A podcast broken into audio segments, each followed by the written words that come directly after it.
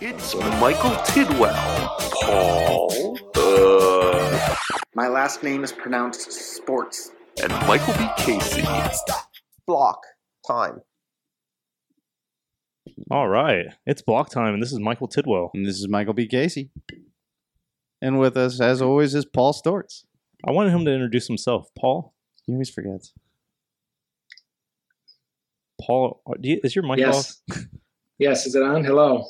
Hey, Paul. Yes, Okay. This, this show is uh, officially endorsed by uh, Roger Ver and Andreas Antonopoulos. That's the point of the intro. Yeah, And it is. And uh, oh, that's a that's a good point. we we have we have uh. Both Roger Ver Rod- and, and Andreas. So the guy, the man we have today with us, Peter Todd. Thank you so much for coming on Block Time, Peter. Thanks for having me on.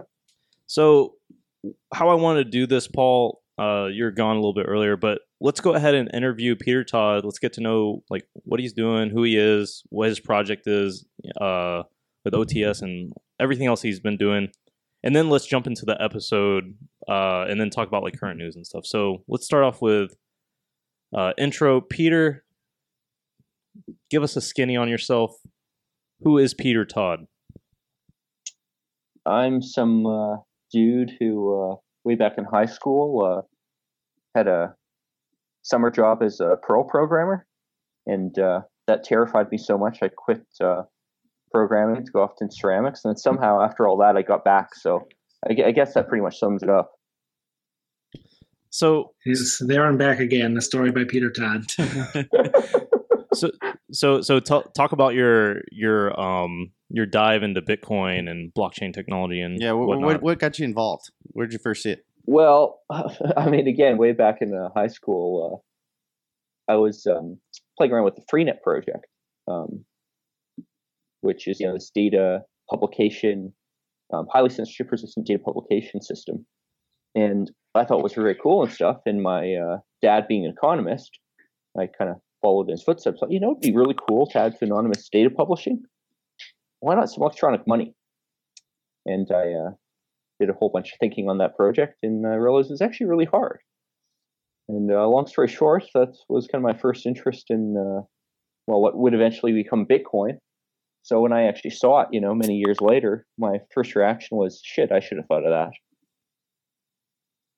You know, and from there, I just started doing research and understanding the code better and got a Twitter account and, you know, this, that, and the other. And I wound up quitting my day job to, you know, work on this stuff full time as a consultant. What'd you do as a for your day job before you kind of went into what what do you call it? Bitcoin consulting, blockchain consulting. Yeah. What'd you do Well, for your was day job? I was actually an analog electronics designer at a geophysics startup. We were trying to make a new type of uh, uh, gravity sensor.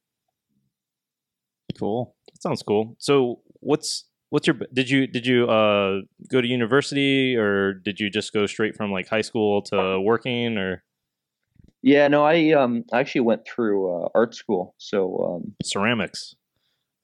well, I, I wound up getting something called uh, first industrial design, and later something called integrated media. Which, long story short, is I made a whole bunch of electronics and computer stuff. And uh, you know, from that, I wound up getting that uh, job in electronics. So, So you said it was, a, it was an art degree. Well, what what kind of art specifically? I mean, they kind of call it integrated media, which in my particular case was, you know, art made with electronics uh, mainly. Cool. So But, so um, did you do like signage and shit, like weird funky stuff, or Yeah, like one of my pieces is literally called 64-bit counter because it's a 64-bit counter with uh, displays the amount it's counted on a big LED thing. And uh, the somewhat creepy thing about it is you can actually see the computer count, you know, counting, or to be exact, you see a, a blur of nothingness, which has roughly the same time span as your entire life. oh, That's my uh, artist statement. Uh, very formal. wow. So so how uh. So how are you so popular? I, I I'm on your Twitter. You got like 34, 35,000 Twitter followers. What is it that makes you so popular, Peter? Why do people follow you? And I, I hear a lot of people reference you and all this stuff. What's what's the secret sauce? Because obviously we don't have it, Mike Casey and i you know, I think a lot of it is just being able to explain, uh, you know, technical concepts to non-technical people. You know, particularly from art school, I had a ton of experience doing that. Plus, you know, I also did a bit of computer science and physics, so you know, I've got enough of a actual background to back it up. But I think the big thing was just you know learning how to explain this stuff and how to talk to people. Uh, if if you don't mind, how uh, can you talk about some of your first uh, consulting opportunities and uh, what that looks like? Because you're you're uh, what year was it, and was that kind of just being forged as like a Bitcoin or blockchain consultant? And would you consider yourself one when you started doing it? Well, um, when I started, that would have been, let's I guess put the day job in 2014, um, like early 2014. And my first kind of intro into it was uh, I'd gone and uh, wrote up a rather a scathing report on why I didn't think Mastercoin would work, and the people behind Mastercoin responded by uh, hiring me as their uh, chief scientist to go and figure out how to make it better. Come on, Mike. You know, So, um, yeah, what other projects have you worked on uh, besides Mastercoin? Were, were you were involved in uh, uh, Vertcoin? Was it or was that one of them? no, not Vertcoin. Um, I, I also did some consulting work for Counterparty. Um, Uh huh. you know, analyzing their stuff. Uh, prior to me quitting the day job, I did, uh, you know, some uh, security analysis for uh, Litecoin. Uh, you know, verifying their, uh, you know, their uh, um, rebase to Bitcoin Core. Um, So this, yeah, Yeah, this like was after, yeah, when they when they did their upgrade after they languished for the number of years. yeah, exactly. Yeah. Yeah. you know, and more lately, like uh, working actively on stuff like open timestamps and proof chains. Yeah, definitely. We're going to be talking about. Oh, also, open timestamp also, you were the progenitor of the tree chains concept, correct? Yep. Can can we talk Which, about what is uh, that? No, well, Sure, Let yeah. Peter talk. I was going to explain it, but no, you, you Yeah, yeah, explain yeah. it. let, let let Peter talk about it because he did it right. yeah, it's Okay. his, his thing. Well, I, I- I think in summary, the highest level way I can go put it is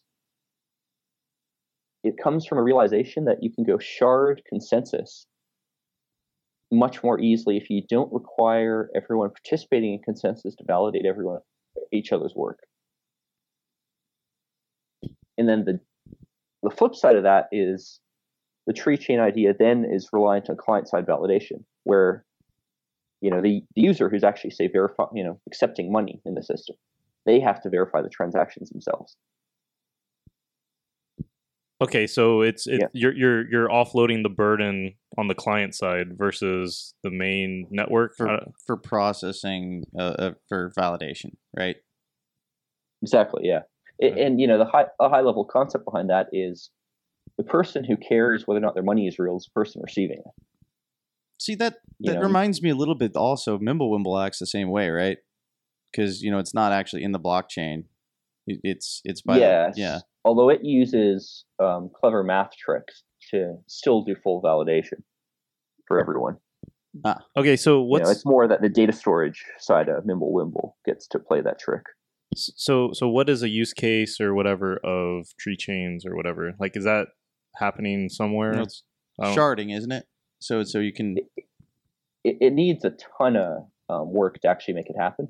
But you know, the use case that was in, envisioned for it, and I hope to one day uh, actually implement, is essentially you know electronic money.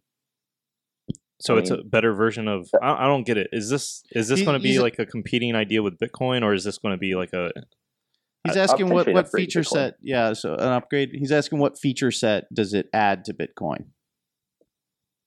Well, scalability. I mean, at a quite direct level. So what's so? Hey, Paul, are you are you listening? You, you've been quiet. I am. I'm listening. Yes. Okay, so so what's what's better, tree chains or drive chains? Uh, well, you know, actually, it's funny. I think all the, um, uh, the all the there's like a big overlap with the, the the the sharding concept, which is that you know, it is really hard to have everyone validate everything. So what if we just don't do that? Um, so that's uh, so that's an area of overlap, and uh, I'm not sure. You know, Peter and I actually discussed this at the at Scaling Milan, and I remember being confused about uh, about like you know they're they're really they're very similar, and I'm not even sure where even the differences are because if you want to have a scheme that has transaction fees that are paid in Bitcoin or that the miners, you know, because as Peter says, the only person who really cares is the person who's getting paid. They want to know the state of the money. But if miners are getting transaction fees, then they're the ones getting paid.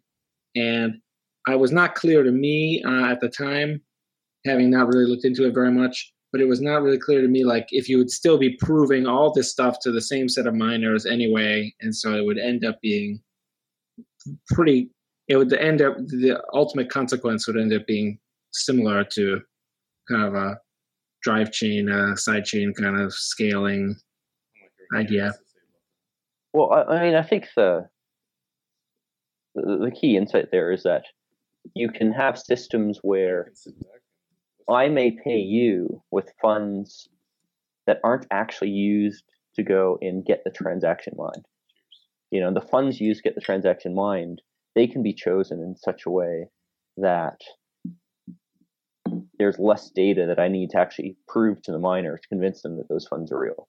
Now, whether or not this can actually be done, I mean, like I say, it's you know halfway to vaporware. I mean, it, there's a ton of other work that needs to be done to make this idea, you know, even you know get off the ground. But that's your very like high level concept there. You know, that's why I think it's plausible that one day I can make this work. Okay, so it, it's it's something interesting. Maybe you know, a couple years down the road or something that this will be a thing or sooner. But uh, it's kind of like drive chains. It's like one of those things that are nice to have, but we'll never get. Right, Paul? well, yeah, but see, I so Peter Todd's is like halfway Just kidding. vaporware, so mine is like mine is like halfway to Production? So it's Oh. halfway away from vaporware. Oh no, you know, you know, I'm kidding, Paul. Or at least I hope I'm is kidding. the glass half full of vaporware, or is it half full of liquidware? It was half full of liquid thermite. Poor, uh, sh- yeah. Re- rest in peace, Samson Mow. Yeah. Well, See, Lady interesting, Melisandre uh, is going to bring him back. All right, so Uh, Oh, hold on, Peter was going to say something. oh yeah, I go for it, Peter. that the, the interesting thing about the ideas behind tree chains is that in a centralized environment where all you're trying to do is just you know make a centralized blockchain scale better, they're actually relatively easy to implement.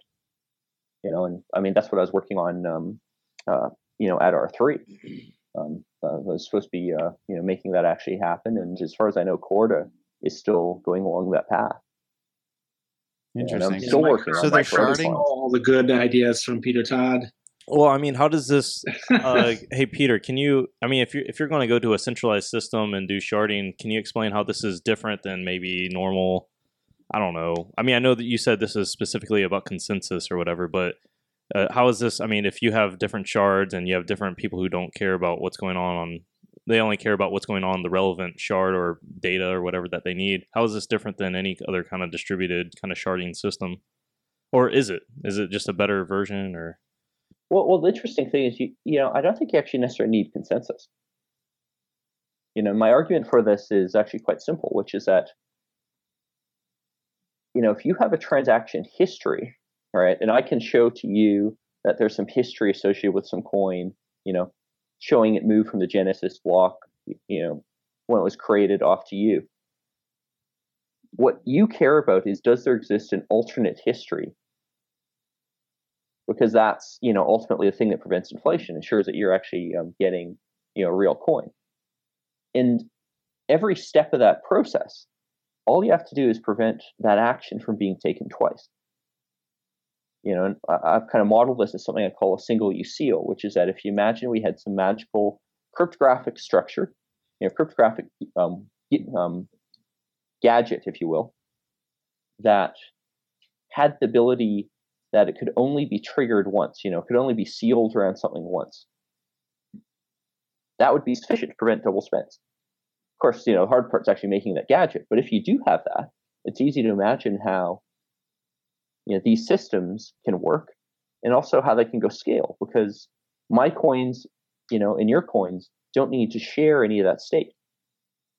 You know, you can do a transaction, closing seals on your transaction, you know, outputs, and I don't need to know about that. You know, we know in a trusted environment we can implement this with well trusted authorities that go sign messages, you know, signifying single use seals are closed. So obviously we can make this scale in the real world. Yeah, tr- tr- with trusted entities, it's easy. But I mean, Yeah. So so, but I think the purpose of consensus is even if you're only looking at one one particular path of one particular set of outputs or whatever, um, you know, there there has to be consensus to verify that that is the only or the accepted path, right? Because otherwise, there could be an unknown path to you that could later pop up, right? Well, point is, we don't need global consensus for this. Okay. No, We know global consensus local on consensus on for a given everything. okay. Is is consensus? Would you say would you say consensus is needed or not needed for distributed systems? Well, in my general. point is that in this case, you only need local uh, consensus, not global. Right? In the sense that you only need consensus around a particular transaction, you know, around, you know, Okay, okay. When you when you say care about it. when you say local, you're talking about you only need consensus about uh, a, s- a a subset of the total number of the entire ledger. Is that what you're saying? Yeah, I Okay. mean, in a way, that's still global consensus. But Right, it's, it's global amongst all users if it, if they were looking at it, but you only care about what you're looking at, right? Is that what you're Exactly. saying? Yeah. Okay. So, so, so in reality, you end up with global consensus, but you achieve it through a system that doesn't have global shared state. So it's like sharded, threaded global consensus, right? Multi-threaded global consensus, yeah. I guess. I, mean, like, don't here's an analogy. Like currently, we have global consensus on the location of every gold bar in the world, but that consensus is enforced by physics. Yeah. You know, it's not enforced by computers. It just is. Okay. And I don't know the location of those gold bars, but those gold bars still don't move. No, that's a good good analogy. Okay, I I see what you're saying. So so nobody has to know the state of everything, but the state of everything can be known by you know everybody just because it is enforced by the rules of the system. Yeah. Interesting. Yeah. Well, yeah.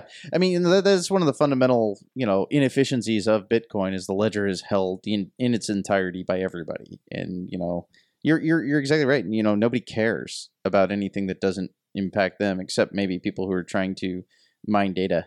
You know, that, Yeah. that's about it. Which you know is exactly what we don't want. But at least me. It, it, it's unfortunate that you know we happen to need this um, for technical reasons, but you know, in the ideal world, you're absolutely right. We wouldn't we wouldn't have this.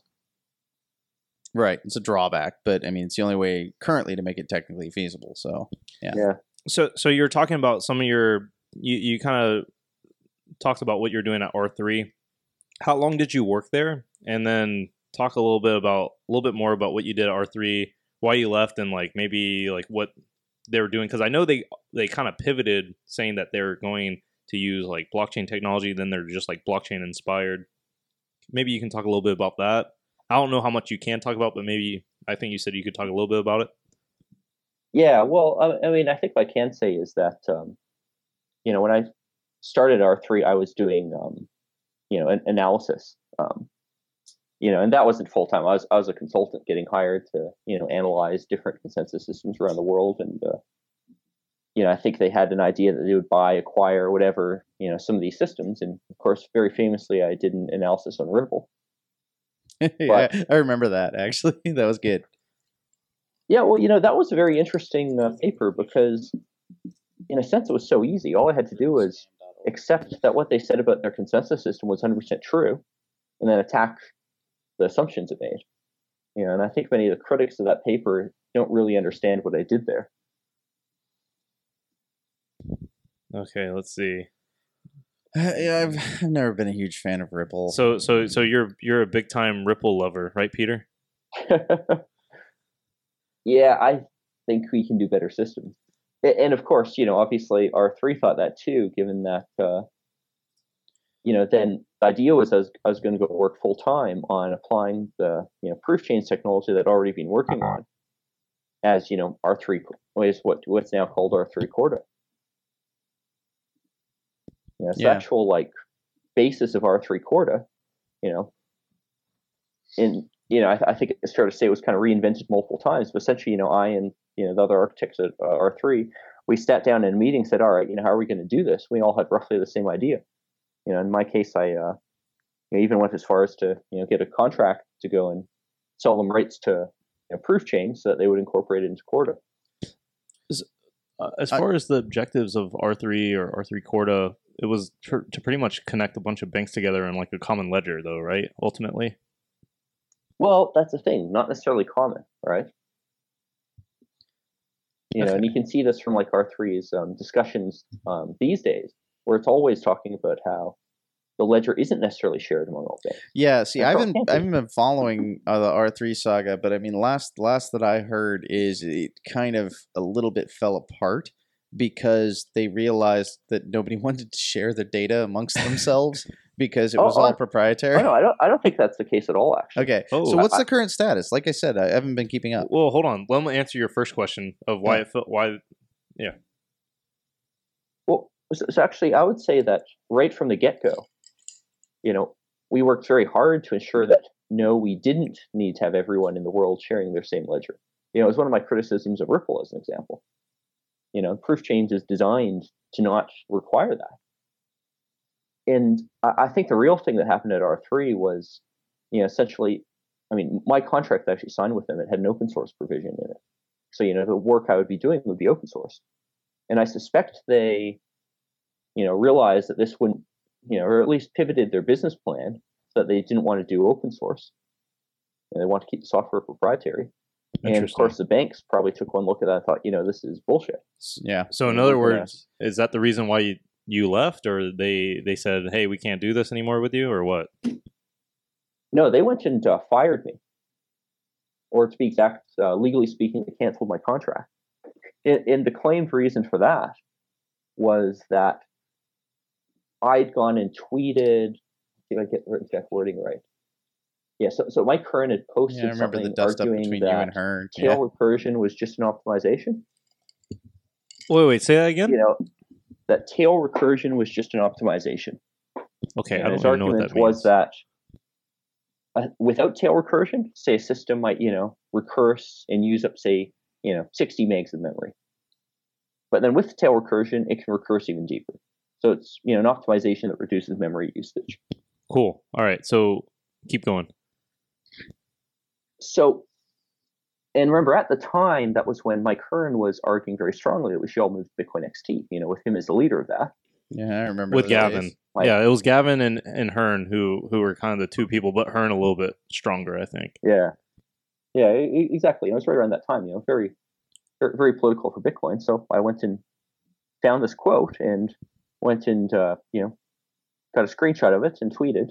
The fact that Mike Hearn thinks tail recursion is just an optimization explains a lot of his thinking regarding scaling Bitcoin.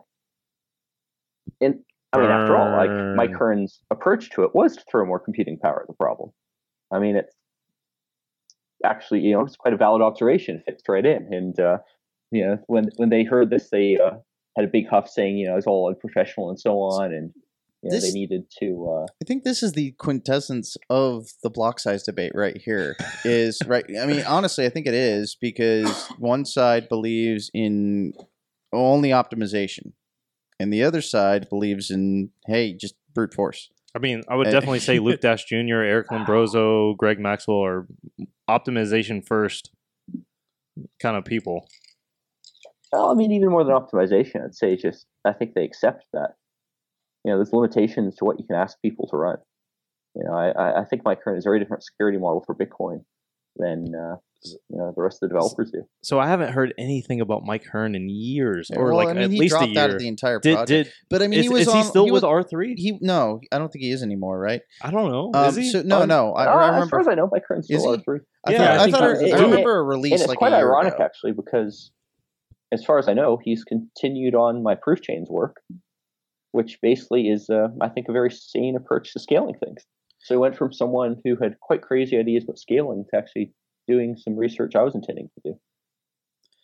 So so Mike Hearn is like this guy who dropped off the face of the earth, who is still where we left him at R three. Isn't that crazy? Well, the last last I Right. heard of him, he you know He he, published Corda. He like published it and says, "Okay, it's out," and threw it out in the world. That was the last major post I saw out of him. You, you got to understand, R3, um, after that, instituted a social media policy to prevent people from uh, talking outside of R3 channels.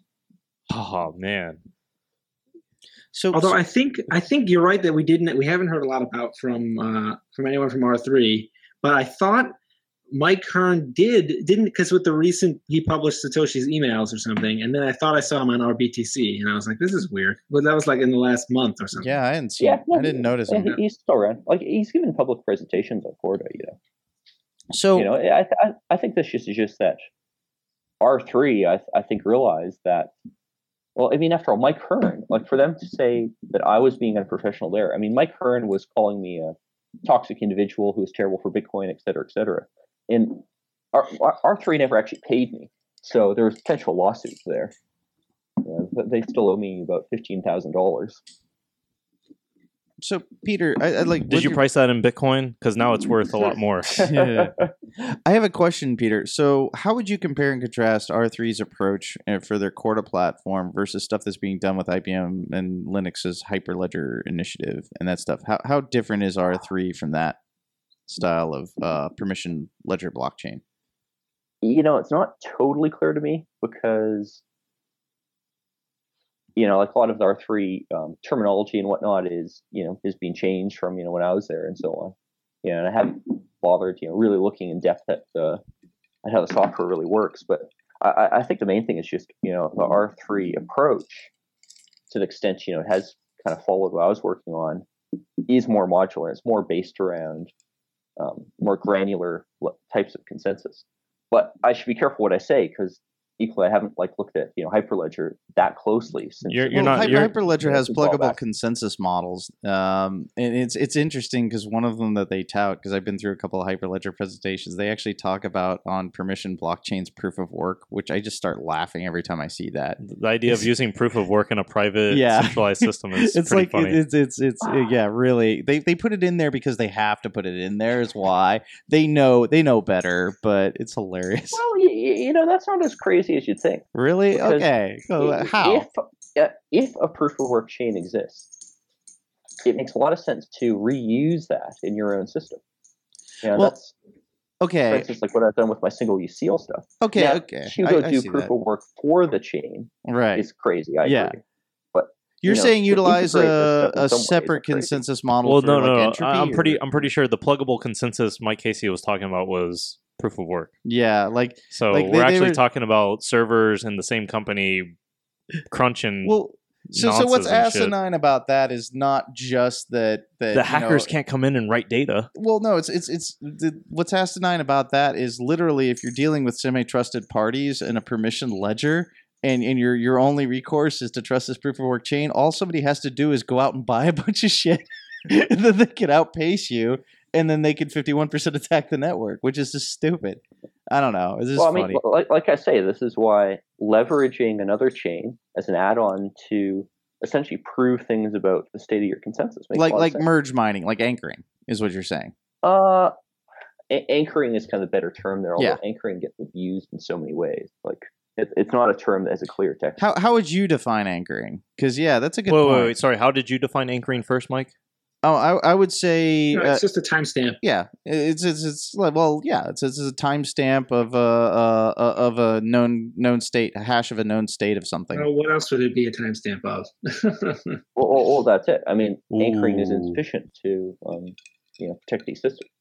Like, like, in fact, I, I would prefer that the term anchoring referred to something that also included uh, essentially double spend protection. oh, really? That would be um, that's a much bigger thing, of course. I think I feel the opposite way. I feel like we should just say anchoring is a very simple thing that's not that, and then some other new thing. Consensus would be the uh, But- anchoring but we already- state or Well, something. we already have a term for just timestamping. Timestamping. Well, I mean, anchoring We don't implies another term. borrow the timestamp from someone else, though. Like you anchor it in Bitcoin. Yeah. timestamping. a- an- anchoring implies that the timestamp is enforced by something else. You know, it's it's it's anchored in the work of a proof of work blockchain. I, I I mean, I, I, th- I think that's all silly. It's timestamping. Just call it timestamping. Okay, well, I mean that's with Bitcoin. well, that's a uh uh, uh you know uh. uh just- God, what is I the don't know. word? Holy, I but, lost it. but I do know like uh, semantics. It's a semantic argument. It doesn't really matter. Yeah. I don't know. Ah, Like to- semantics matter though. Like, well, it's true. I- I- but- I- keep in mind, like I, I come from art school, where I found finding good terminology and good ways of explaining stuff is really, really critical. You know, you need something that people don't trip over. You need something that gives people a right Well, impression. Then you know, if if you want to get technical, I, I if you want to argue about the semantics, I think it makes more sense to say that it is time stamped, yes, but the timestamp is anchored in the proof of work. I mean, to me, that that kind of makes sense because well, what what what proves No, the timestamp? timestamp is secured by the proof of work. well, that works too. I mean, you could say it's secured or anchored. In in in my mind, the, both of those make sense. Yeah. I mean, either well, one's like. I say, anchor is a good term for something that gives you double spend protection. And the reason is simple, which is that an anchor, you know, in in physical metaphors, is a thing that keeps you in one place. You know, it prevents you from moving, prevents you know things from getting changed, which is subtly different than what timestamping does. Timestamping simply shows that something was from a, you know, some points in the past, but doesn't say how many other things just like it could exist. Well, that's true. That's you, But- you, you know what? Hey, r- real quick. Oh, sorry. Well, I was just going to for say when when I when I do my visualization of anchoring in a blockchain, I'm just thinking of one block stacked on another, stacked on another, stacked on another. When you have your timestamp, you have your anchor. You throw the anchor in between the two blocks, and it gets it stocked on, stacked on top of it, and then the anchor stays there forever. And then the you problem stack. is it's not actually how the crypto w- ends up working. The problem is the the anchor isn't bidirectional. Like your timestamp isn't a bidirectional proof. Of course And not. it's also a proof that can be replicated many times over. Yeah. So so okay. So let's get in the to the differences. Uh, all right.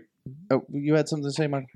Well, I mean, I I, I want to jump in and say like, uh, what is our definition of timestamp? Because like to me, is timestamp the action of timestamping, like good you know, with like a date and a time, or is it an actual like it can be a noun where it's like this is a timestamp and it, it it's like self.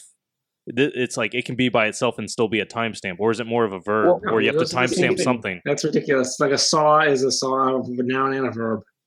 It doesn't matter. Well, no, You no, no. I it might not matter to you, competing. This is Paul. be definitely Hold like on. what's going to win the Hold most Well, it, it, it's but it's, does it matter to Peter? Eh, because boring to me, podcast award. no, but to me, like to me, Why don't we just talk? Let's just talk. Let's do right now. Open timestamps versus Tierion. all right. Let's do it. Let's do it. Let's hear it. Let's hear it. Sure, sure. Paul, Paul, you're uh, I'm- apologize for making this the worst podcast. Let's go In Let's America. do this. It's not. It's it's also the worst podcast in Canada the now. Token. We're- Why? we're let's no, wait, let's uh, what? Let me think in my brain uh, if there are any differences. So so hold on, hold on, hold on. Okay, let's let's just do this first. Okay, Peter, can you please walk us through open timestamps? Yeah, yeah. I want to know more Yeah. about open timestamps. Then we'll jump into Tierion versus open timestamps. Well, so around 2012, um, you know, as still working uh, full time at uh, in geophysics and uh, studying Bitcoin, I realized that timestamping was really, really easy to do, and that the existing solutions all kind of sucked, and they were all centralized, and they were all expensive, you know, and you couldn't really trust them that well. And of course, like many other people noticed, Bitcoin was great at doing timestamping, but what was unique that I noticed was that you could easily make a timestamp proof format that was extremely flexible. You know, so it would adapt to essentially any timestamp system. And however you made the timestamp, you could prove it with this format. So I built that and called it Open Timestamp. And then, you know, added um, Bitcoin support and so on. And I think, yeah, it must be like 2013 or so or 2014. And, you know, did a bunch of work on that. But you know, I had more pressing things to go work on. But you know, even back then, it, it did actually you know have pretty much the same functionality as it does today. Um, modulo some differences, the code wasn't as nice, and so on. But you know, essentially the the main core of it was all working, and it would prove that you know your file existed before a certain point in time. But that that's And- that's all it proves. It doesn't prove you know that something occurred at any point in time. Like you said, it's not a bidirectional anchor. It just it just proves- exactly, yeah, and, and it's actually extremely difficult to make those bidirectional. anchors, Right, which I'm gonna exactly. That's a later. big problem. It, yeah. It's it, a lot less trivial than people think it is. And anyway, um, long story short is, I guess would have been about 2015. I had two clients who were interested in using it, and you know, essentially told hey, you know, I've got this open timestamps thing, and they liked the idea, and I wound up um, doing a quick rewrite of it. Essentially, it acted as documentation, so the run programmers could rewrite it, you know, and use it internally. And then you know, yet another year, like early, yeah, 2016, you know, I was noticing things like Tierion continuing to kind of develop and not actually work all that well. And I figured, you know what, I, I really need to go sit down and actually, you know, rewrite open timestamps and make it into a production worthy project because I actually need this for my own projects, for my client's project, and you know, no one's making this. So that's it is a really exactly cool idea, and I have to. I always want to timestamp things for what one reason or another, and um, I've I've really had a, a really much harder time than it should be. And I do all these weird other like I have like my own like weird custom way of doing it, which I found worked the best. But I was annoyed that no one would just like. I just really think it should be as part of like Bitcoin D or something where you can just click a little thing and it just timestamps something and it's just very simple.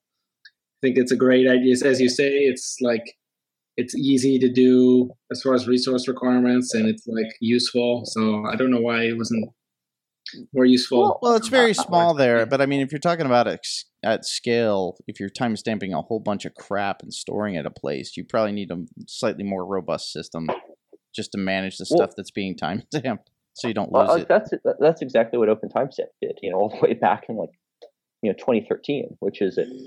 You know, I had the infrastructure through you know c- a centralized set of cal- um, calendars that you could you know do timestamps for free, and all the world's timestamps would get timestamped with one single Bitcoin transaction. You get your proof back, and so on.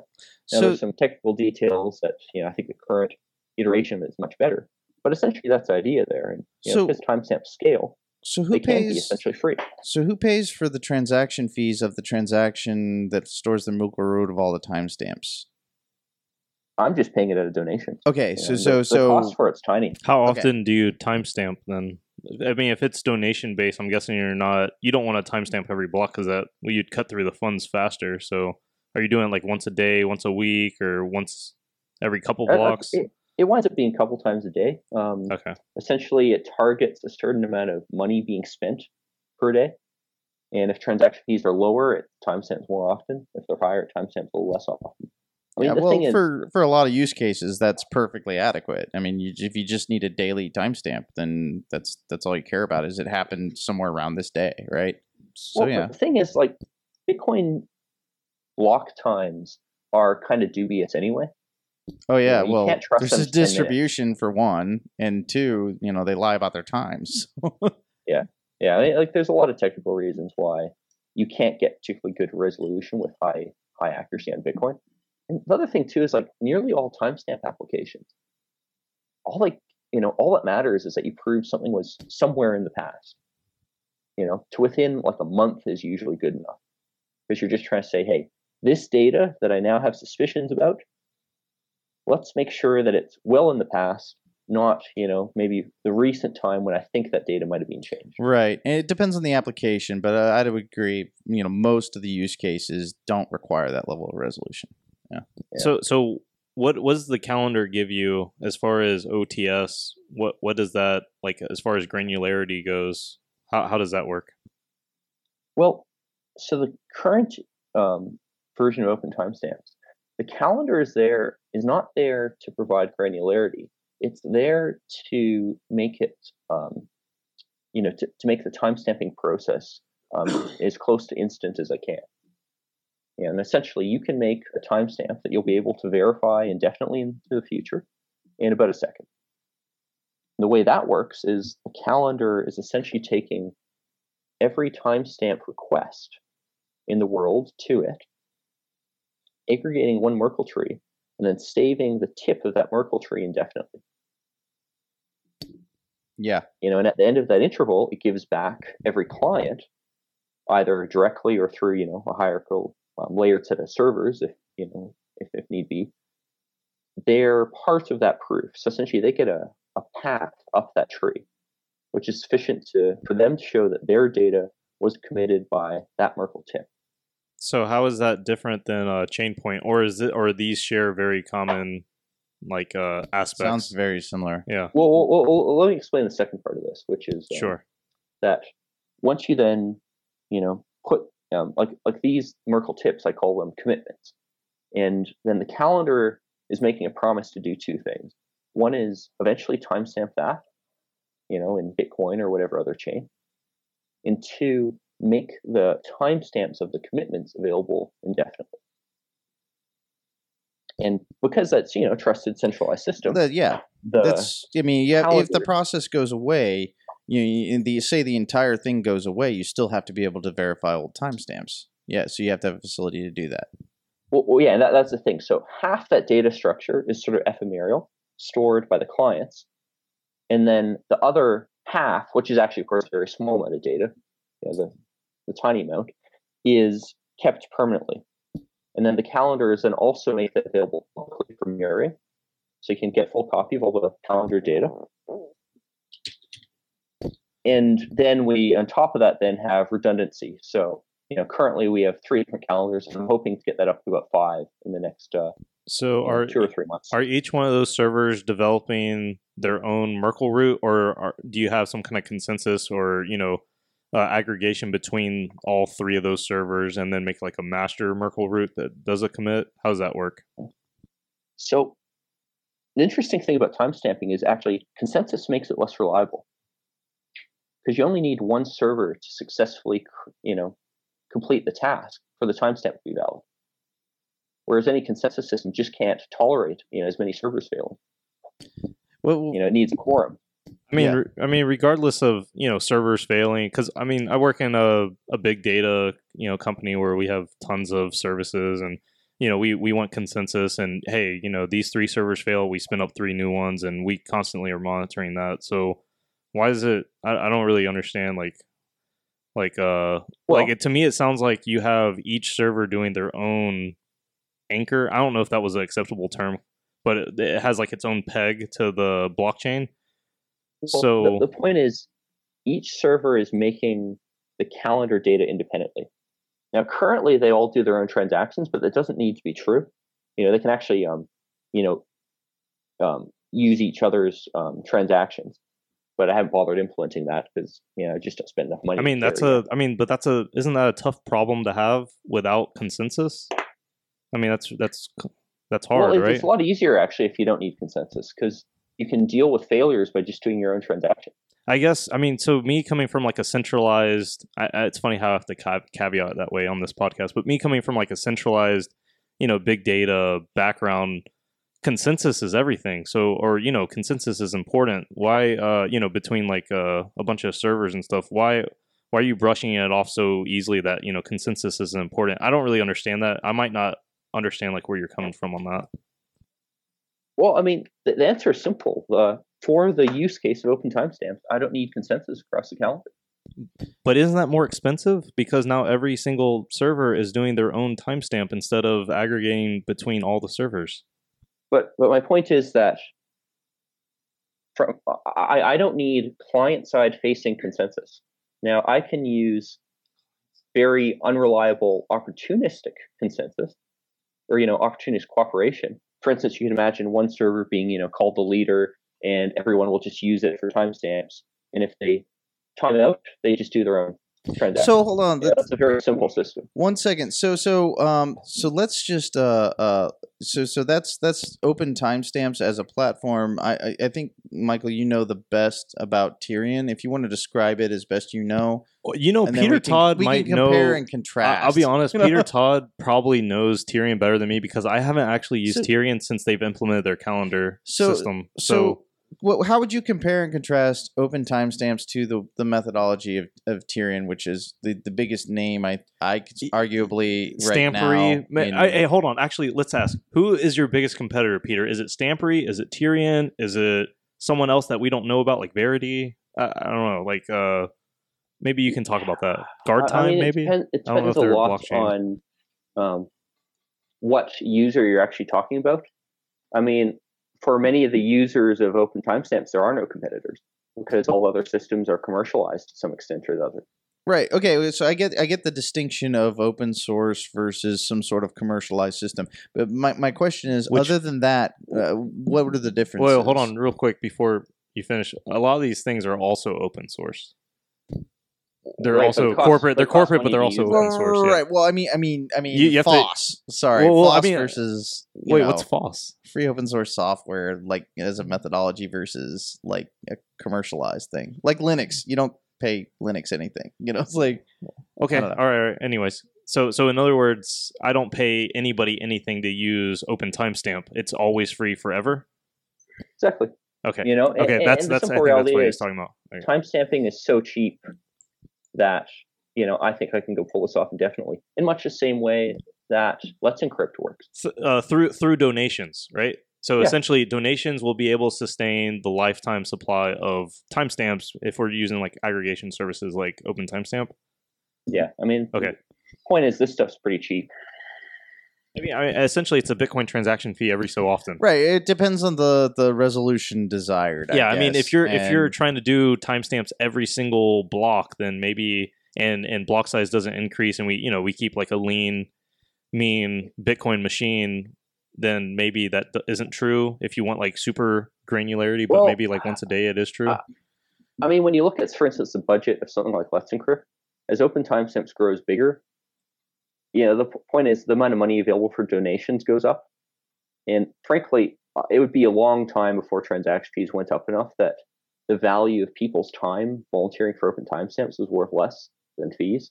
Plus, I have a good solution to uh, get rid of fees entirely with um, uh, SecP 256 commitments, which basically lets anyone who's already doing a um, Bitcoin transaction timestamp for us. Oh, okay. So like it would be a voluntary checkbox that you throw into the client where, where they do that and says, "Oh, by the way, put in this pay operator." pay an extra Well, 80, 80 well, bytes. I've been um, talking to some people who uh, already have reasons to do tons of Bitcoin transactions, and you know some of them at least are quite interested in helping us out there. So That's actually an interesting don't think it's a huge concept. You're crowdsourcing the yeah, I would do that. I crowd- would check the box. Well, exactly. You check a box, you pay a couple extra cents, and well, you, you'd pay like let's say like right now with fees maybe like fifty cents more a transaction, right? Because it'd be Oh, like oh, eighty it- bytes more, right? it- it's even better than this. There is no um, marginal increase in transaction size. Um, I mean, you're you're adding an commitment op works through- return, right? nope, no. The Oh, commitment in interesting. uh, What? SecP 256 commitments is done in the signature. and doesn't add any oh, it's in the extra side. signature, so it doesn't change the the size of the transaction. That's very interesting. Exactly. Yeah. Wow, Yeah. So- So, so- it costs- Poelstra, costs user um, nothing. Has already written up an that's implementation. and, uh, very interesting. Wow, Yeah. that's cool. is is uh I think I think that's that's also what Tierion moved to too, right? They they No. used to use op return, but now they're using the signature or No. whatever. No, Okay. no. Actually, apparently they uh, were um, trying to get a Blockstream to help them implement it, but they, uh, you know, essentially couldn't figure out how to do the math. So just the math was just too complicated. They need Vitalik, don't they? Well, is this something that's up and running now, or is it something that's still a work in progress, or what?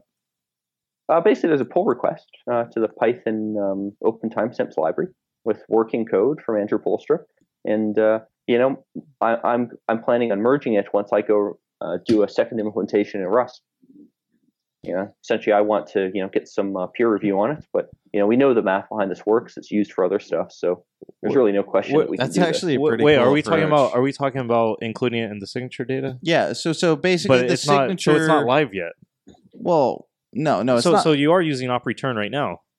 This. Yeah, yeah. Right now we're using opportunity. Oh, It- okay, it's okay, not, okay. it's So not this- this live is a yet, but planned he's saying upgrade. it's fully baked. Okay, He's- so- it's not so- live, but fully baked. So so Peter, if you pull this off successfully, I mean everyone will just copy you because it's open source, right? Of course. Yeah, they probably will. So so I think that's his goal, right? I mean, Imitation no, is I'm the just, I'm just saying like sincerest form of flattery. yeah, yeah I Well, mean- like, like, like the funny thing about you know this whole feud with Tierion and all that silliness is, I spent a lot of time trying to go convince Tierion to do exactly what Open Timestamp was doing. You know, because I didn't want to have to write it myself. Yeah, it turned, but writing it yourself was the best way to convince them. Well, usually Uh, is. it, it seems to be. so so Peter Todd made the best company, uh, the best timestamping service ever, Tierion, because he per, he, Well, he, he uh, promoted he he, Tierion didn't do it very well. Like, What He- is he- he pushed what is- Tierion what to do your it cut right. Of the ICO, yeah yeah. Hey P- Peter, give us the give us the be How much honest. TNT How much TNT issued? do you own, Peter? Be honest with us. yeah, none. I- I- In fact, Tierion, uh, e- even though they uh, they said they would, they didn't even give credit in the Chainpoint uh, documentation for the fact that you know copies Open Timestamp model basically. So kind of annoying. Well, well, I don't know a lot about that, but my understanding is that he, uh, my guess is that he would say something like, "They've been working on it transparently for a while, but you kind of like had didn't work on it until since 2014. But then you kind of worked on it secretly or didn't tell someone or So like so hold on. I Just mean, say, wait, I don't I don't want to get too far off skew because honestly, if, Yeah. we're, if we're gonna have this conversation, we should we should have Yeah. like Wayne Vaughn on. We can. Yeah, well, yeah. hold on, hold on. We can interview Wayne and his team after this, so that can be next episode. I know it's finally would- getting good. You guys like you, Let- you let's- want, let's- let's talk determined to make about- let's- let's hear- boring as let's- Yeah, I mean, we're, we're all. That's the plan, Well, Paul. I haven't- well, well, uh, we we can get back to some like hard tech, which is actually like what they've claimed um, in their ICO. Yeah, uh, so so talk a little bit more about it. So I'm I'm a, I'm I'm kind of ignorant about the most recent advances in in the timestamping technology. So what what tech did they claim?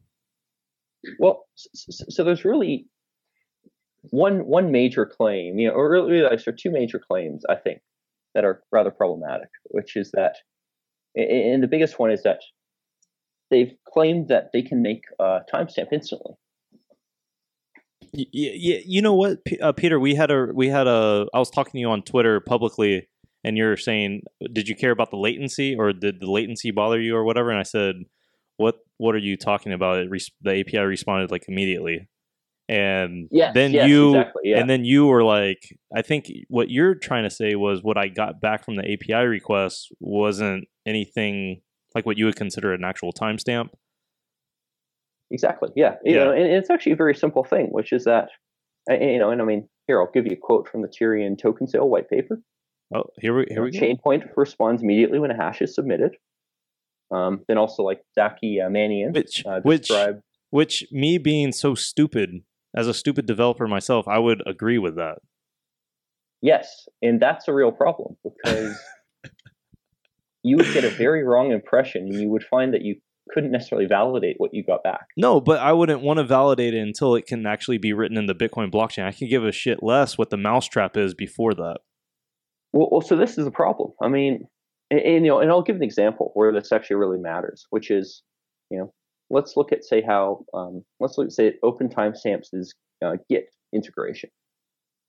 So with Open Timestamps right now, and actually this has been working for nearly a year now, you can go timestamp Git commits. So essentially, when you sign a Git commit, in addition to the signature Open Timestamps, then wrap or sorry, it, you know, on top of the signature, Open Timestamps and puts a timestamp on the signature in the Git commit, which lets you go verify, in particular, that the signature is valid even in the future, say after the key is revoked or something like that. Okay, what's In I'm- just thinking like Well- uh, I'm just thinking like we're we're getting to like the, Okay. the the slice of the of the circle of like Venn diagram of like people who actually care about timestamping and then people who care about this actually being like fraudulent So, like uh, a git so commit. I- I I'd like to. funny- no, no, I have a funny story about open timestamps. It's still true. I just checked. Wait, So, okay. Peter Todd, there's like a bug on your website. So I'm not sure what's going on. If I if I go to opentimestamps.org and I drag and drag and drop my document in, and then I get my OTS thing, and then if you try to check it, it, just, it gives you another one that has the OTS appended twice. And this I've only ever tried this on a Windows machine. I don't know. No. I, I the same thing happens to me on Mac because I was looking at this yesterday. I, I, I Yeah. figured it just hasn't been written to the Bitcoin blockchain yet. Well, see, that's what I was wondering about. So I have like a funny bug. See, because I've actually don't know if used that's a yeah, bug. That, that, yeah, that, that, that wouldn't surprise me. I mean, But that's w- w- that's not a bug, we- is it? That's just Well- how your system works. Well, so, so so to be clear, so the, the way it should work is you you know click timestamp after you know opening up the file dialog and uploading your um, you know hashing your file, and what it should then give you is a download dialog for a .ots proof, and then when you go and go through that process again, but this time click both the you know file dialog in the proof dialog and then hit verify. That should go and verify the proof against the file. Now, if that doesn't quite work, I mean, let's face it, you know, I I, I didn't go write that uh, code, and uh, you know, I think it doesn't work. I, I know it funny. hasn't. But uh, but yeah, but I think actually uh, you should fix it because probably most people use the website. They most people are not are not like us. Uh, they will only use the website and they will only use it in whatever it is. So I think just It- it- FYI, it you have just- like a very funny bug because just- it not just only does it not work, but it then it gives you another thing like whatever .txt OTS.OTS. It, and Yeah. it's it, it says for So me failure pending or bad attestation or It's still whatever. pending. But So, see, the funny yeah, thing is that I noticed because I was preparing for this also so- so- that Tierion had like a public website too, but I think I couldn't find it, so I think they removed it. So Well, you well, guys the only so- game in town if you have a working website. So, so, so l- let, let me get back to my Git thing for a second. Which, yeah, so so again, like w- on that website, of course, you saw how quickly that happens. And the, Yes. the key thing with Git is that you need to actually create a verifiable timestamp proof. It'll be verifiable in the future in a very short amount of time to make the user experience work. You know, because you want to be able to hit, you know, git commit, and you want to have your commit made, and you don't want to have to go touch it again. And since the timestamp is in the Git repo, you don't have an opportunity to change it later. And open timestamps can do this in about a second because of the calendar system. Yeah, that's what lets you get a, a reference to it, you know, a persistent thing that should exist well off into the future, you know, indefinitely. And you should be able to verify your timestamp later due to that commitment in a calendar. So I, I don't want to get too far off on a tangent, but I just I just wanted to ask because we were talking about uh, client side attestation of a timestamp uh, versus resolution, all that jazz. Um, so so I don't know if anybody here has read the uh, read about Google Spanner and, and the work that they've done as far as uh, reconciling different because this is kind of blockchain related too ish right not really but but what what it does is it it, it reconciles as differences in timing of changes in database by GPS timestamps in in data uh, centers. So it, it uh, has anybody else heard of this Google Spanner? Yeah, and that, that's a that's not a um, you know uncommon technique. There's, there's nothing uh, that novel about that. Oh You know, yeah, well, work but, well, but I mean the question is could you use a system like that where you have a certain degree of trusted, you know, uh, consensus as to the timestamp of something was created by a group that each geolocates data, whatever, in, in a, like a cloud environment where you could actually timestamp something accurately. well, and then hash the step, um, timestamp working on an open timestamp. Oh, okay. Well, Yeah. interesting. You want to tell us a little more about that? Well, I mean, yeah, I mean, that that one's just dead simple. Like that's just an example of a trusted entity that's signing a message saying, "Hey, I saw this, you know, digest at this point in time."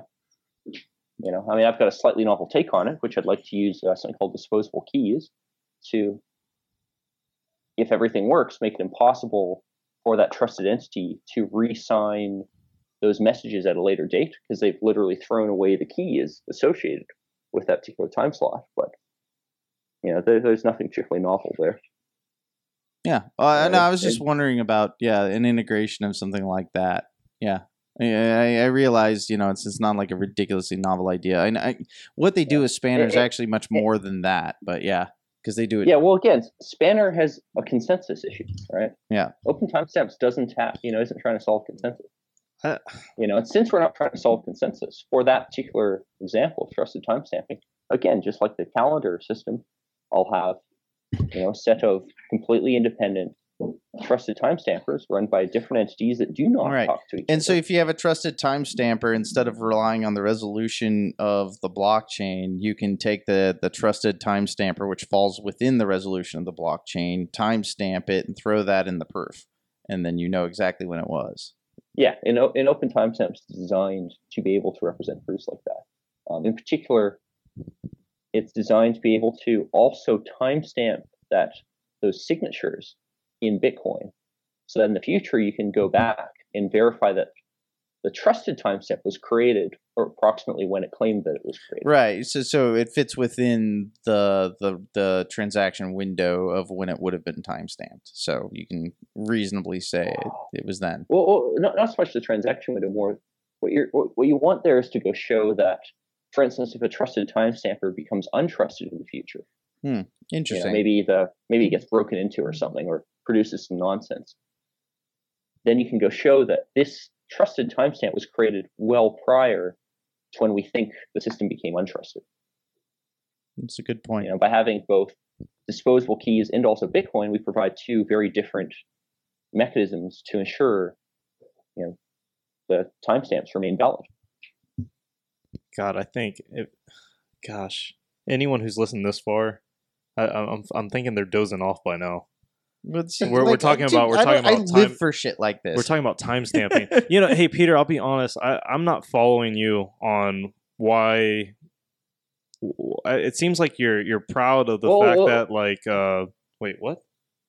Oh no! It seems like you're you're proud of the fact that it's like like we're not doing consensus. These you know my service can stand on its own, but isn't that like entirely less efficient? And like isn't the whole point you want to like do like a global kind of timestamping resolution thing where it's like really cheap? Know, Peter is just saying that his is robust to all this craziness that we have going on right now, where his is just something that works with Bitcoin. It just works. It's like Apple, you know, it just works. yeah, but I don't, I don't, I don't. Uh, I mean, so let me Uh, let me ask this. I'm, I'm not, I'm not really understand my point understanding why, why. I'm not really understanding why you wouldn't want to like combine like all these you know Merkle roots and stuff together and and you know make one robust kind of. I, I guess you would call it like a centralized system of of uh, timestamping. Do, do you see my point though that for timestamping, it can tolerate n minus one failures, right? Because you only need one of these calendars to actually go work, you know, get your timestamp in Bitcoin for your timestamp proof to be valid. Whereas the moment you add a consensus system, consensus algorithms fail when they don't have a quorum. Yes, uh, exactly. You know, so at to keep a minimum level, to keep a minimum amount of servers to keep a minimum amount of servers is is crucial. Just how it's it's crucial to keep a minimum amount of servers for what you're doing, which is one. I mean, Yeah, well, well, and that's I mean- I, I would agree. tolerate One is the minimum amount of unreliability. servers.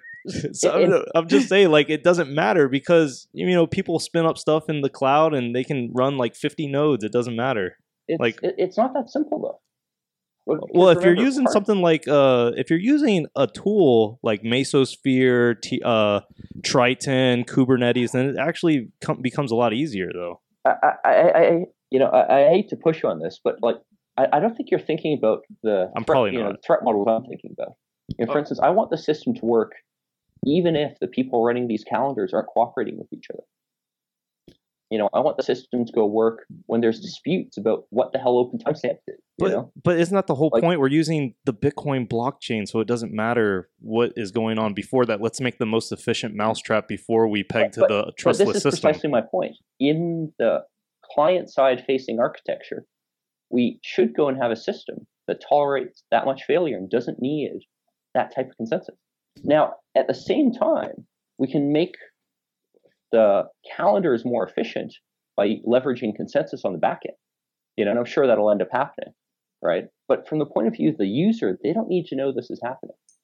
You know, the way Open Timestamps is uh, proof format works is if we choose to do that type of consensus, we can, you know, the proofs already support it. They don't need to know that actually we're all timestamping with one transaction.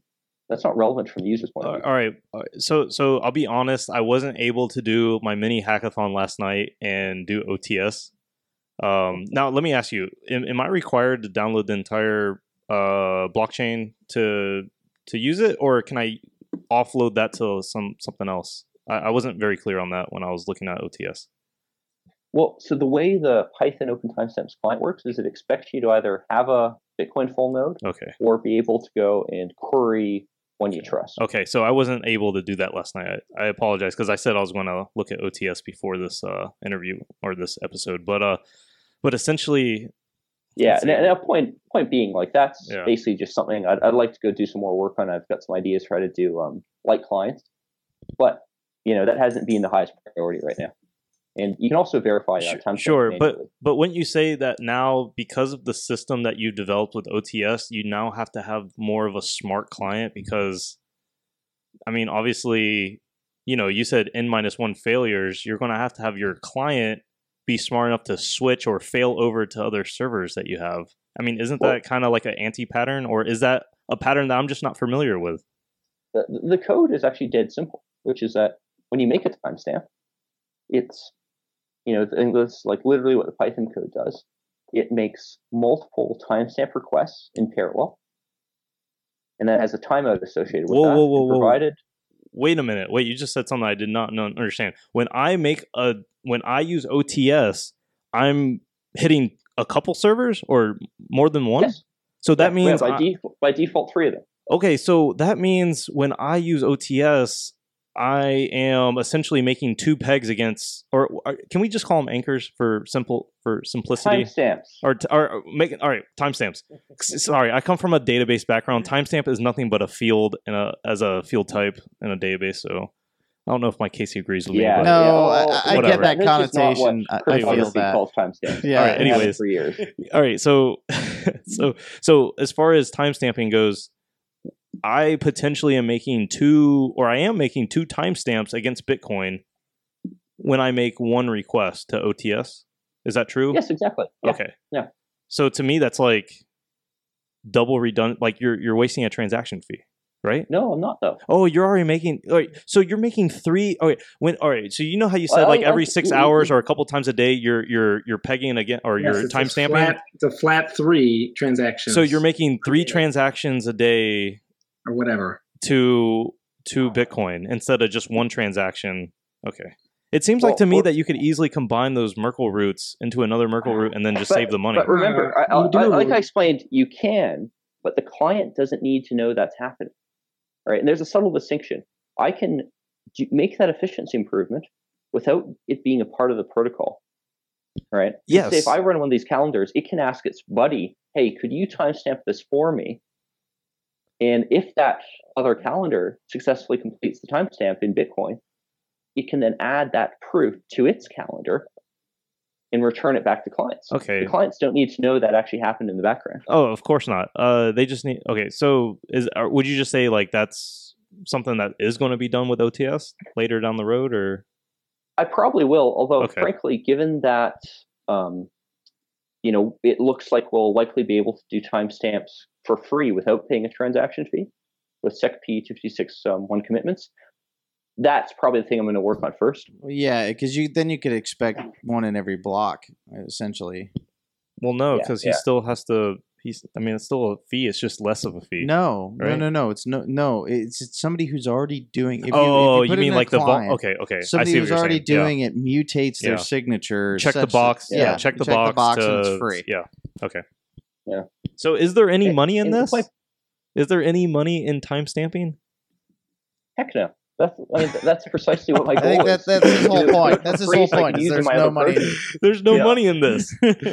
so, Paul, you're just doing, or sorry, Peter, you're just doing volunteer work with OTS. Yeah, I mean, like t- to be clear, you know, I've been able to get people to donate to this, you know, which ultimately ends up paying me. But like the amount of money we're talking to date is like ten thousand bucks. It's nothing. Okay. I mean, that's you very Eh, interesting. eh, I'm doing this because I think the world should have timestamping that actually works. You have uh, Paul, Mike, any more questions for Peter with OTS? No, I think that was very enlightening in general. Um, uh, the only question I think I have is like, uh, how robust is your your API, and you know, is is it easy to take like a mass sum of of timestampable documents? Sure. and- Like if I was going to hit your, I mean, obviously it sounds like OTS couldn't handle like a million transactions per second, but what is your threshold, would you say? Well, so timestamps are highly scalable, right?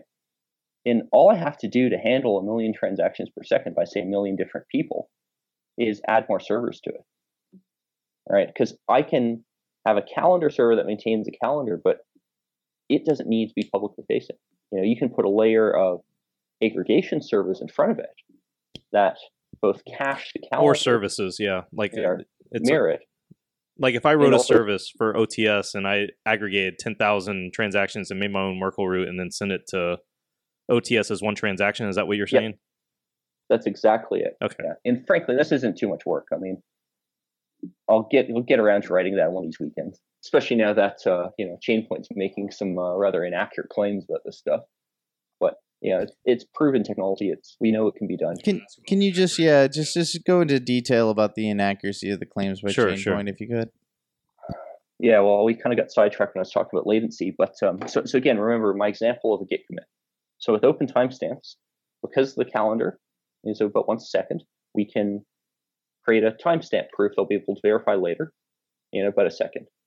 Now, the claim that they've made is that a Chainpoint responds immediately, you know, in like a matter of milliseconds, and b um, Zaki specifically made the claim that I don't get the exact quote.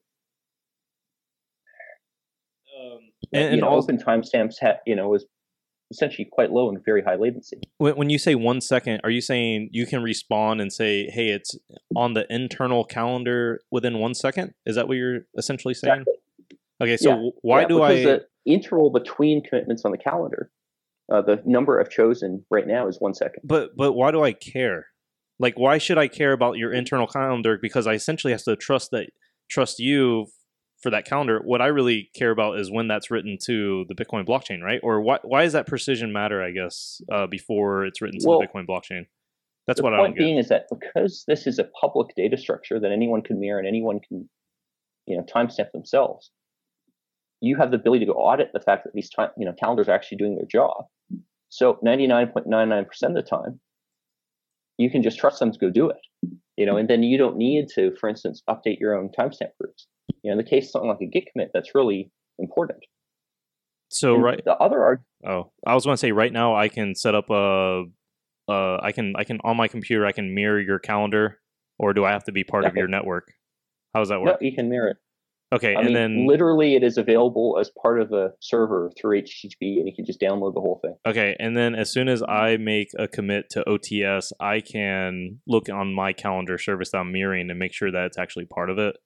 And when that, so it's it's it, I can I can trust the essentially the OTS calendar. I mean, you, granted, you don't necessarily have to write it to the blockchain, but when it is, I don't know. I I guess I'm struggling to see like. I mean, I don't know. It's it's it's essentially a trust. Well, well- it's like a trust network, and then when I Yeah, write to the yeah, I Bitcoin mean, I- I blockchain, it doesn't really matter. this a bit too com- com- complex. Maybe. Like, re- remember, like a lot of the use cases for this stuff is I am not convincing myself that I timestamp something. I'm trying to convince someone else. So I want to be able to. yeah, I know, but now you're saying now you're saying that that- someone else can mirror that calendar and then trust it as well too, right? Ah, yeah, I think you're using the word trust weird here. Okay, Like- maybe. All I'm saying is that because this is public infrastructure, it's very easy for people to observe that it's working, verify that, and if it stops working for any reason, go timestamp it themselves. You know, to make sure that these commitments actually get timestamped. But I mean, what do, what do you mean by by? I'm sorry, define working because uh, working is in producing accurate timestamps. Because even Working as in producing timestamp proofs verifiable back to Bitcoin. right, In the future, accurate timestamps too, but you know, when Okay, like my so- Git so- commit example, I want that commitment in the Git commit to get timestamped to Bitcoin, you know, in a reasonable amount of time, and I want to be able to get that proof so I can later verify it and later convince other people.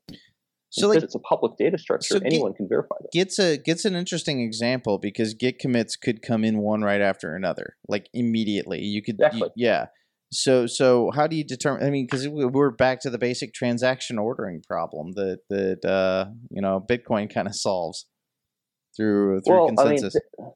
Th- th- this is a very complex question to answer actually because there isn't um, there isn't a good way to do to make that transaction or ordering proof that you want. What Open Timestamps promises is simply that it will show that your Git commit existed before a point in time, right, and exactly. that's actually all that's feasible to go do. Okay, yeah, that's an important point, though. I mean, and, and I, and I agree with you. That is all that's feasible to do, but it doesn't help you when your the resolution of your Git commits is exceeds uh, the ability to to properly timestamp them because you you still don't know Um, which one came first. But but but hang on, but remember, the timestamp proof is simply showing that your Git commit was made in the past. All right? Why why are you then like what is the what are you trying to do to go show that say one came before the other? Well, I mean, you know, in Git Git itself. I, yeah, I, I don't know. I'm just saying if that scenario came up, uh, then this would not be an applicable resolution for that. Well, I, I mean, my, my bigger point is that you know you a you need to go come up with an actual rationale for that, and b you're, you'll, what you'll find is that that resolution is illusory because it's actually very difficult to create that type of proof. You actually need to embed commitments inside your data structures in irrevocable ways. Which which was what why I, I kind of brought up Spanner, just because it's kind of the same deal So- there. Yeah, Uh, Hold on, real quick. Oh, Hey, but, hey, but, but Spanner sorry. isn't cryptographic. Remember, well, that's true. It's not. you know, Spanner has a very different problem problem domain. When you add cryptography to it and try to make cryptographic guarantees, like I say, this stuff gets very difficult. hey, uh, Yeah. P- Peter, wouldn't you say that OTS is just essentially making a trade-off where uh, versus Tierion, where because I was thinking about this, you're, you're essentially you're just making a, a trade-off because you're not using consensus and you're not making like a more I I, I want to say it, to me it's like a more efficient system. You you have the ability to timestamp more often versus like you're saying they're not really giving you a timestamp when they reply immediately, but they Um, timestamp less often through their internal calendar. They have la- they have less precision on their internal calendar, but to me it's a trade-off. It's just like they have more efficiency of like scale to me. Uh, I, now now scale is a weird word with timestamping because like obviously you can scale different ways like aggregating uh, Merkle Merkle roots and then setting them up. But I'm talking about as far as their flatline core service. Uh, it, to me, it's just a trade off, right?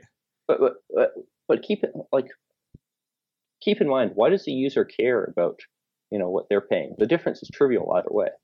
You know, it's a bit more, a bit less data, and that again the big thing though you know that I kind of want want to get back to is they were making the claim that their system has lower latency, when in reality they're not talking about the latency to get a verifiable proof. They're talking Yeah, about a this is- response time to their API to for the Which initial uh, hash ID or UUID or whatever. Well, it is an Right, but- important distinction, but I mean both both are important because you, you Yeah. want good latency to an API. yeah, in you. I general. mean, I mean, you. I know? mean, to to to. Res- I mean, you don't want like an API service to take a long time. Uh, you know, typically if you hit an API, you want to like a, almost like near immediate response. Typically, now for your use But- case, it sounds but- like you're but- bringing back more useful information when you actually do bring back information. And to the- me, that's just a trade off. My point that what that API produces isn't actually useful, right? What you could have done instead is locally had a thread, you know, um, get these API requests, you know, at, say ten, you know, ten a second or something, and then do the somewhat higher latency but actual proof thing from open timestamps. Yeah, You I mean it's a trade off. What you actually need Peter, to do is go back. Peter, Peter, don't you understand? This is just later. a this is just a trade off. I mean, this isn't this isn't better. Your system isn't like like these this specific point of latency isn't better or worse. It's just a trade off because what they're doing is giving you uh, a pretty much some kind of receipt similar to what you're doing, but then you can get the the better proof later.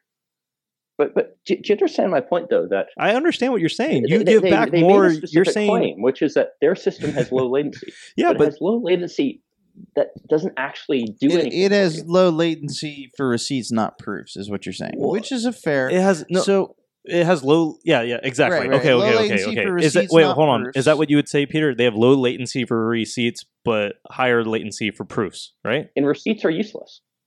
Okay, the only thing you do with a receipt is go back, you know, at a later time. time later to go get your actual proof.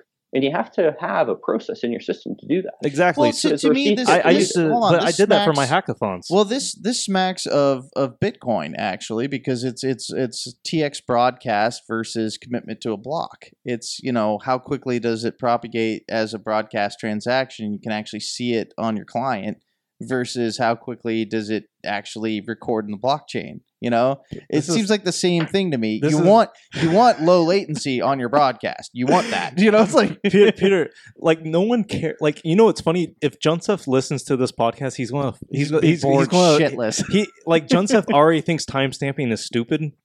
And, it, and like the fact that we're talking about latency of the proof versus latency of just the response for the receipt, like no one, no one gives a shit. I don't think any like I'm a. I'm a no, but I'm a developer, and I wa- I was doing hackathons using Tierion because I didn't know about OTS, and and this didn't affect me at all because all I do was batch processes. I would have three queues, one for the receipts, one for the proofs, and one when it got put into the Bitcoin blockchain. I would just batch them.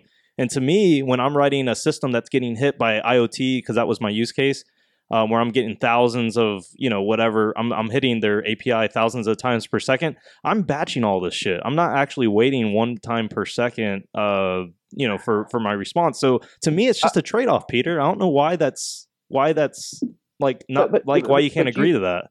But but, but again, j- j- like j- j- you get my point though that I get they it. made a trade off, It's a trade off, and they lied about what they did. Oh no, no, I'm not talking about wh- whether or not they All right. lied or not. I'm just saying it's a trade off. so so I just I just want to do okay. So Uh, so keep, keep- keep in mind, like open timestamps is designed as a trade-off. I didn't pick ten seconds. Okay, I picked one okay. second because I Fair. did the math, and figured all right, the metadata one second produces is I think acceptable to mirror. so I just want to get back to you. You said the claims. So so uh, are those all the claims that they made in their ICO that you contested? Or are there any more? oh, yeah, I, They're they're they're they're um, important ones. far more like the 'cause- NTP timestamping. But you know, the big thing with their ICO is they didn't actually make very many claims at all that you could concretely refute. No ICO was- ever does. I mean, Yeah. Uh, know, uh. Peter, we're not big ICO fans at Block Time. Uh, just FYI. Yeah, like, uh, like I wanted to do a very solid job of refuting something that I could do a solid job of.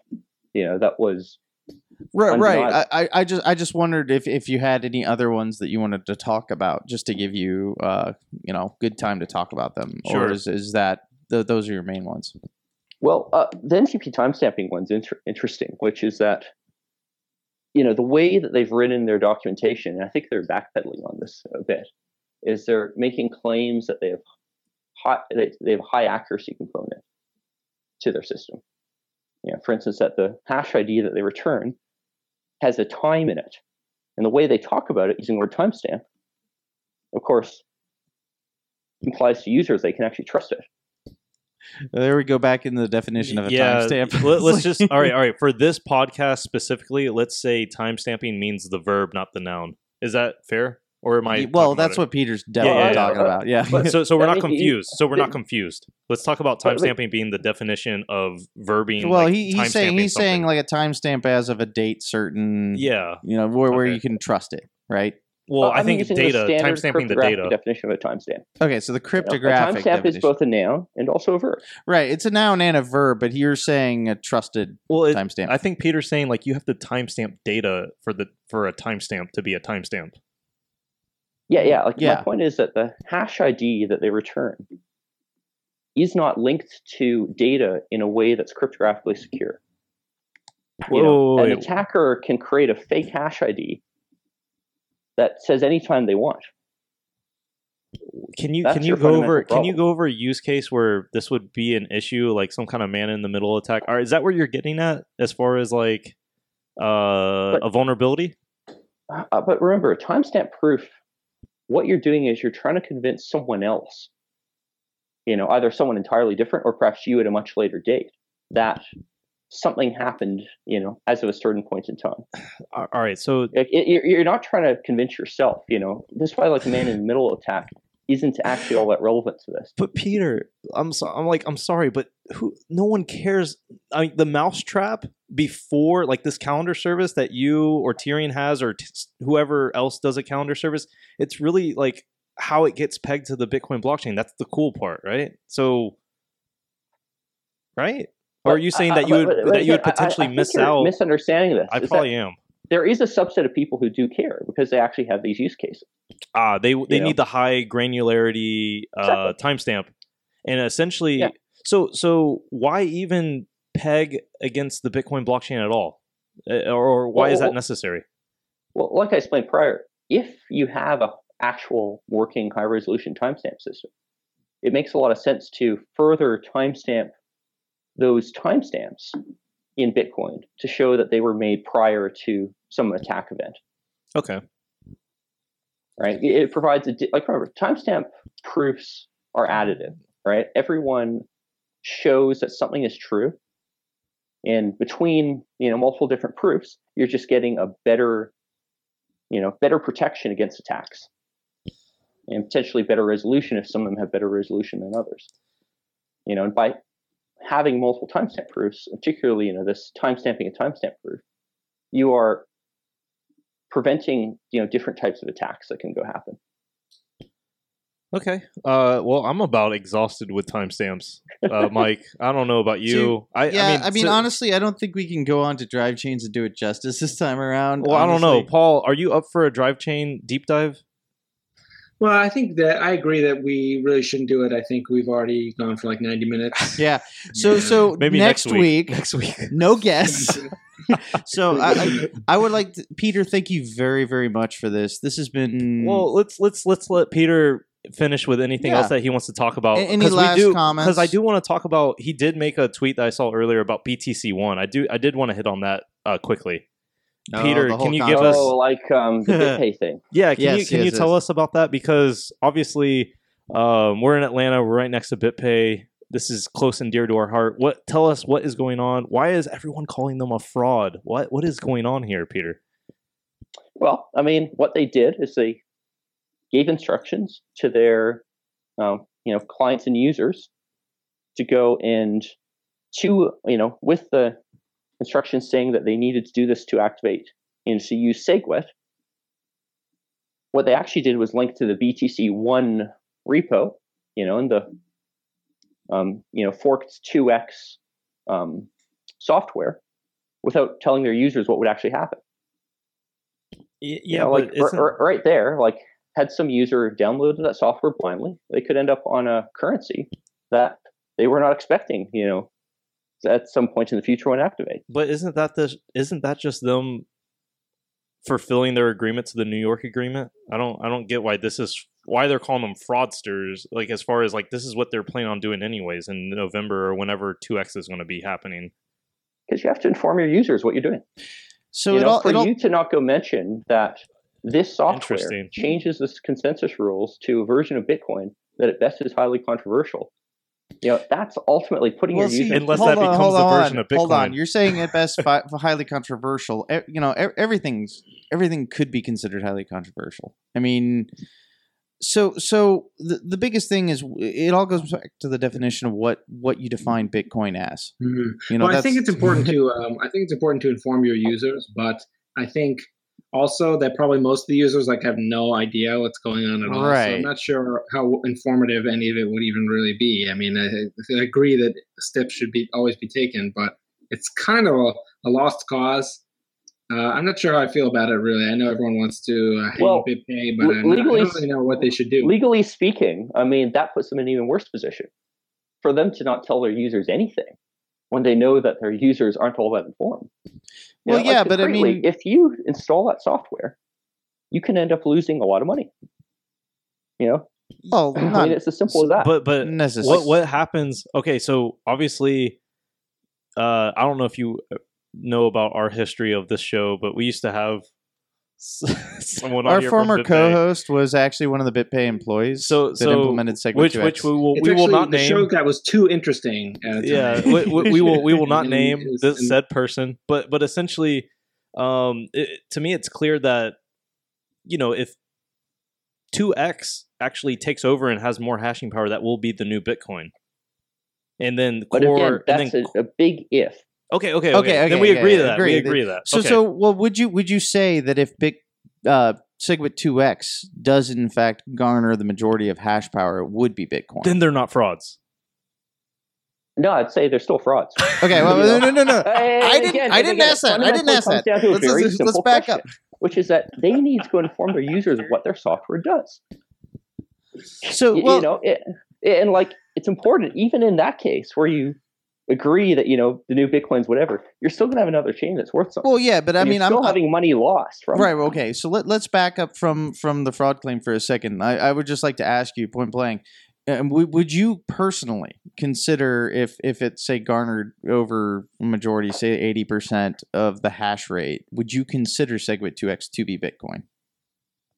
Hash rate has nothing to do with that. Okay, so you would not. See, You would I not. see. Okay. I personally think that the I, I kind of agree with BitPay. Like, I'm not saying I'm a big BitPay fan, but it the chain with the most work on SHA-256 to me is Bitcoin at the moment, as I currently see Bitcoin. And like I said, this all depends on your and there's definition a of how you lot of define and Bitcoin. there's a lot of cases where I think you would disagree. Well, obviously, if the if- limit Oh, got, I if, agree. if Bunch the limit raised over got- two yeah, if, million, if somebody messes with the supply curve, yeah, definitely. if someone messes with the issuance or th- some kind of weird difficulty. I mean, yeah, I- I would I would agree. They make it so anybody can nodes, spend any transaction or There's a- whatever. You know, it's like yeah, there's lots of reasons. yeah, but um, but yeah, but but by and large, if if you know, I don't know. My my opinion is if it if it follows the white paper of Bitcoin as written, and it uh uh garners the majority hash rate, then I consider it to be Bitcoin. That's my my stance. The white paper of Bitcoin Okay, does well- not have anywhere near enough detail to even describe Bitcoin. which Right. makes it perfect for right, this. agree. I say anything that fits that definition as loose as it is, because like if you change the supply curve, you're not conforming to the white paper. you know, The white paper doesn't mention supply. It doesn't mention uh, having a 21 21 million, million cap. cap. Well, That wasn't in the Yeah, white that's paper. not in the white paper. Oh, I- I, didn't know that. I thought it was. okay, oh, that's interesting. I thought it was Bestowing knowledge. Hmm, I forget. Yeah, it's been a long time since I read it. The way that uh, currency is distributed from a technical perspective, there's a lot of completely valid choices out there. All right, That's let me true. let me ask you Good a point. question, Peter. Is the one in your opinion? Obviously, there's no right answer maybe to this, but in your opinion, is the one megabyte limit of block size? Uh, d- does that define Bitcoin? The exact number is less important than the fact that we're not raising it quickly. Okay, So, well, let me ask you, You know, this: like 2x goes from a maximum, you know, 1 meg per block to approximately 8 megs per block, is what the combined total of 2x and SegWit does. You correct? know, like that's under many threat models, that's a pretty dangerous thing. Okay. And the plan for the 2x people is to repeat this again in not that long. So, So know, it's a very different philosophy to scaling. Yeah, no, no, I I, understand. Yeah, because that that doesn't jibe with your philosophy of scaling. As I said before, you have one contingency that's about optimization. and That's not an optim optimizational approach. Um, so so I I have another question. Um, I'm not sure optimization is really the right word for this. You know, Lightning isn't an optimization; it's a fundamental change the way scaling works. Well, right. Okay. But but I mean, if you're saying it's a fundamental change to the way that scaling works, then I mean, it gets to the point of okay, is that really Bitcoin then? Because it's a fundamental change. I mean, eh, eh, But the important thing about Bitcoin is that, you know, the whole stuff. But you are your own bank. It's decentralized peer-to-peer currency. That's what makes it different from other systems. You know, to have a system where it's increasingly harder to actually fulfill that role. I don't think is Bitcoin. I don't think many other people think it's Bitcoin. well, yeah. I mean, after all, like quite the thing. concretely, the reason why this whole 2x thing even can be controversial is because tons of people run full nodes and will reject it. Well, yes, You but I mean, any full node can reject anything from any blockchain, and they just kick themselves off of the network. I mean, so so you can run a full But full the node. point that- is, but you're, you're asking us the wrong way around. Think the opposite. If you don't have a full node, all you've got to go by is hashing power because you can't verify. You can yeah, you can't verify the individual transactions because you're trusting other nodes. Because you can have Well, you're trusting miners ultimately. I mean, you can't trust other nodes because you don't know who they are. well, that's true. You can sample a population of them. How do you know what the population is? Well, how do you, how does your full node know what its population? It's vulnerable to a Sybil attack just the same. Point is, though, Bitcoin's actually quite resistant to Sybil attack. Bitcoin does very well against Sybil attack because of Well, yeah. work. As long as it sees one valid other node, then it, it, it can it can reconstruct Well, the entire blockchain. And remember, you, you said sampling, right? Sampling doesn't work in that threat model. It's an interesting thing. Yeah. Because I've I've always I've often wondered how SPV fares versus a full node under a Sybil attack. So can, Well, I mean, the SPV does really badly. Um, I mean, at least with a full node, you can do things like verify that the transaction spending coins that are real. You know, SPV can't even do that. right, and because You know, and, and more, more validates the actual generally, like there, you know, there's bigger issues there about you know where does Bitcoin go in the future? You know, the whole whole reason why miners do roughly what we want them to do is because we buy their coins knowing whether or not they go fulfill a protocol.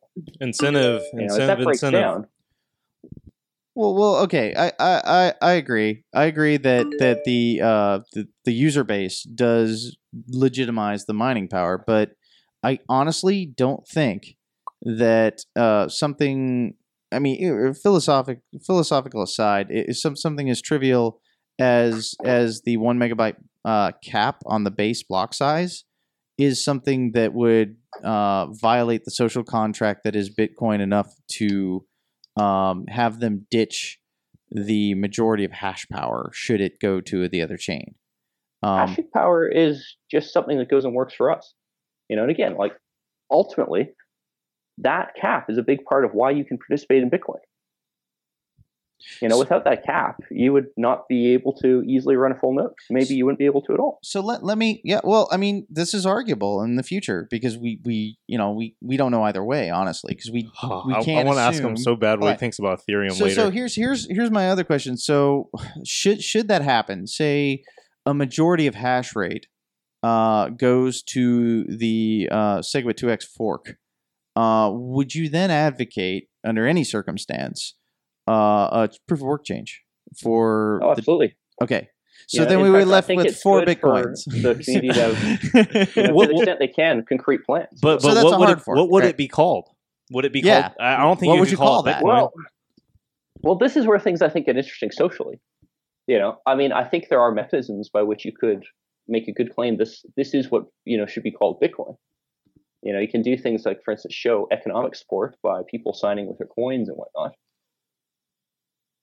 You know, but even if it isn't called Bitcoin, again, you can still have a situation where miners wind up destroying the value of their expensive ASIC. Well, I mean, if you look at, at even Bitcoin Cash, I mean, it's been holding its own of recent. It, it's only up like hundred percent in the last two days. So, I mean, they're not necessarily anybody who mines the other chain isn't necessarily destroying their value because what's been proven is both sides of a fork can increase. I mean, uh, grant, granted, it, it dropped from the value of Bitcoin at the time. I think it was like Well, 35. I, I think I think you have to have crazy. down to Um, I think you have to have crazy people like it survived. you have to have like a Jihan Wu on the other side in order to have people Well, maliciously the, mine or the point attack. is, it, the point is, it survived. It didn't die, so it could potentially therefore grow. like you mean I- like I mean, I mean, keep keep in mind that with Bitcoin Cash, you know, you still got a relatively thin, thin market. So it's rel- you know, obviously it's possible people go sway this. Plus, in general, for difficulty, it would actually be really surprising if Bitcoin Cash didn't end up being roughly as profitable as Bitcoin for miners. It, it actually is The as of now. I, uh, the difficulty is adjusted. I think last I heard, it's it's Oh actually yeah, slightly that's how, more that's how profitable. difficulty should work. what Yeah. what do you It- what it do you adjusts. mean, Peter? What do you mean slim markets for Bitcoin Cash? Well, I'm I'm saying that the amount of people who've actually, you know, got in position to go sell their Bitcoin Cash is still a relatively small percentage. I'm just looking- holding.